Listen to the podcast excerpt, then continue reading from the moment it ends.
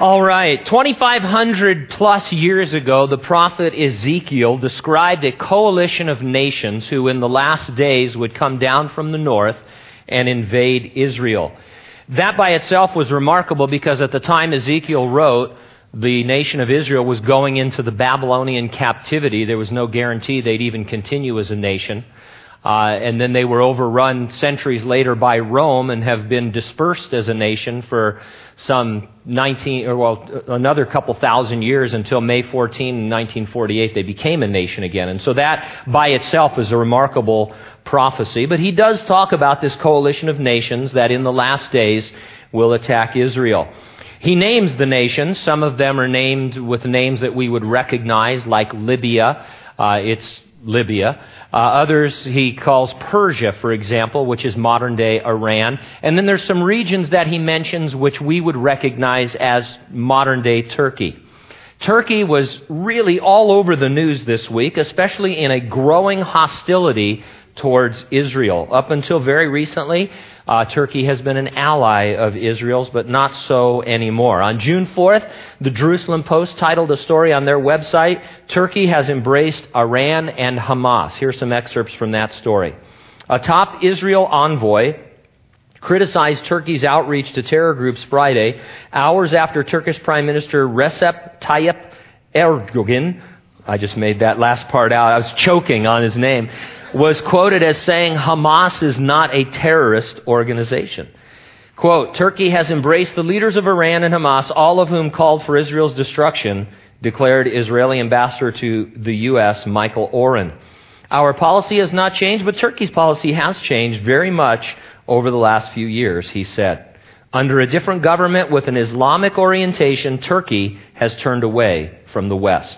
On the same day, AFP News ran a story titled, Turkey to reduce economic and military ties with Israel. Also on June 4th, Reuters ran a story titled Trade Flourishes as Syria Befriends Old Foe, Turkey. The article explained, and I quote, Turkey's popularity in Syria soared after an Israeli raid on Gaza bound aid ships in which nine Turks were killed on May 31. On June 3rd, Debka File ran a story titled Turkey Mulls Military Escort for Irish Blockade Buster Vessel. Wow, that's a mouthful. Irish Blockade Buster, that sounds like a drink in an Irish pub. But anyway, uh, excerpts from that article. After declaring it was vital to prevent hundreds of Iranian ships reaching Gaza with thousands of heavy ballistic missiles for Hamas, uh, Netanyahu faced a fresh Turkish demand to lift the blockade on Gaza without delay. Furthermore, the Irish vessel Rachel Corrie, which was left out of the flotilla after it developed technical trouble, was discovered to have changed course from a direct route to Gaza and headed for a stopover at a Turkish port. Debka Files counter-terror sources uh, disclosed suspicions in the Israeli government and naval command that the Irish ship would take aboard a new batch of trained Turkish terrorists and head for the Gaza Strip. Uh, now, this blockade that Israel has, uh, what about it? Writing in the Washington Post, Charles Krauthammer shows it is perfectly legal. He wrote, and I quote, Weren't the Gaza bound ships on a mission of humanitarian relief? No. Otherwise, they would have accepted Israel's offer to bring their supplies to an Israeli port be inspected for military material, and have the rest trucked by Israel into Gaza, as every week 10,000 tons of food, medicine, and humanitarian supplies are sent by Israel to Gaza. Why was the offer refused?